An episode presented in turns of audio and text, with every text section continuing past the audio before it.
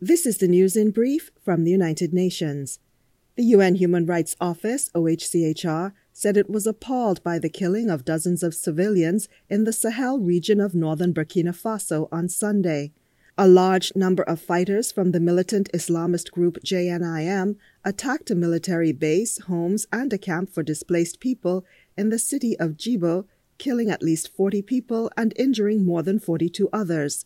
The attackers also set fire to 20 shops and three sites for displaced people. OHCHR spokesperson Seif Magango said that attacks on civilians are inexcusable and must stop, and those responsible must be held to account following thorough, impartial, and independent investigations by the authorities. He further recalled that deliberately targeting civilians or individuals not taking part in hostilities constitutes a war crime. AIDS can be ended as a public health threat by 2030, but only if governments and donors fully support grassroots communities on the front lines of the disease. That's the message from UNAIDS in a report released ahead of World AIDS Day on the 1st of December, which shows how communities have been the driving force for progress. From the streets to the courtrooms to parliaments, community advocacy has secured groundbreaking changes in policy.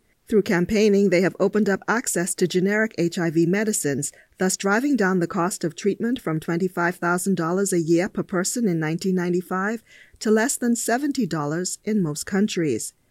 UNAIDS recalled that every minute a life is lost to AIDS, while 4,000 girls and young women become infected with HIV every week. Out of the nearly 40 million people worldwide living with HIV, more than 9 million do not have access to life saving treatment.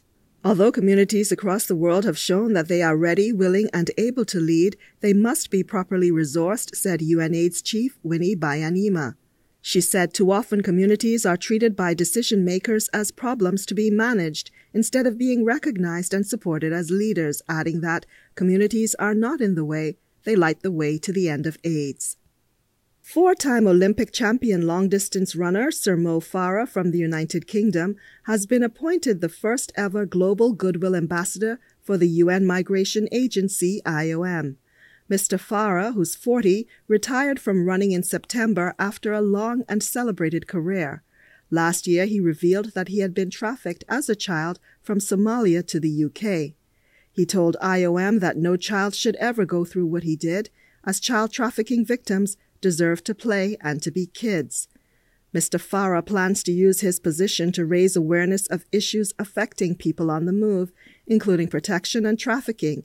He will also advocate for the transformative power of sport, especially for women and girls. Dianne Penn, UN News.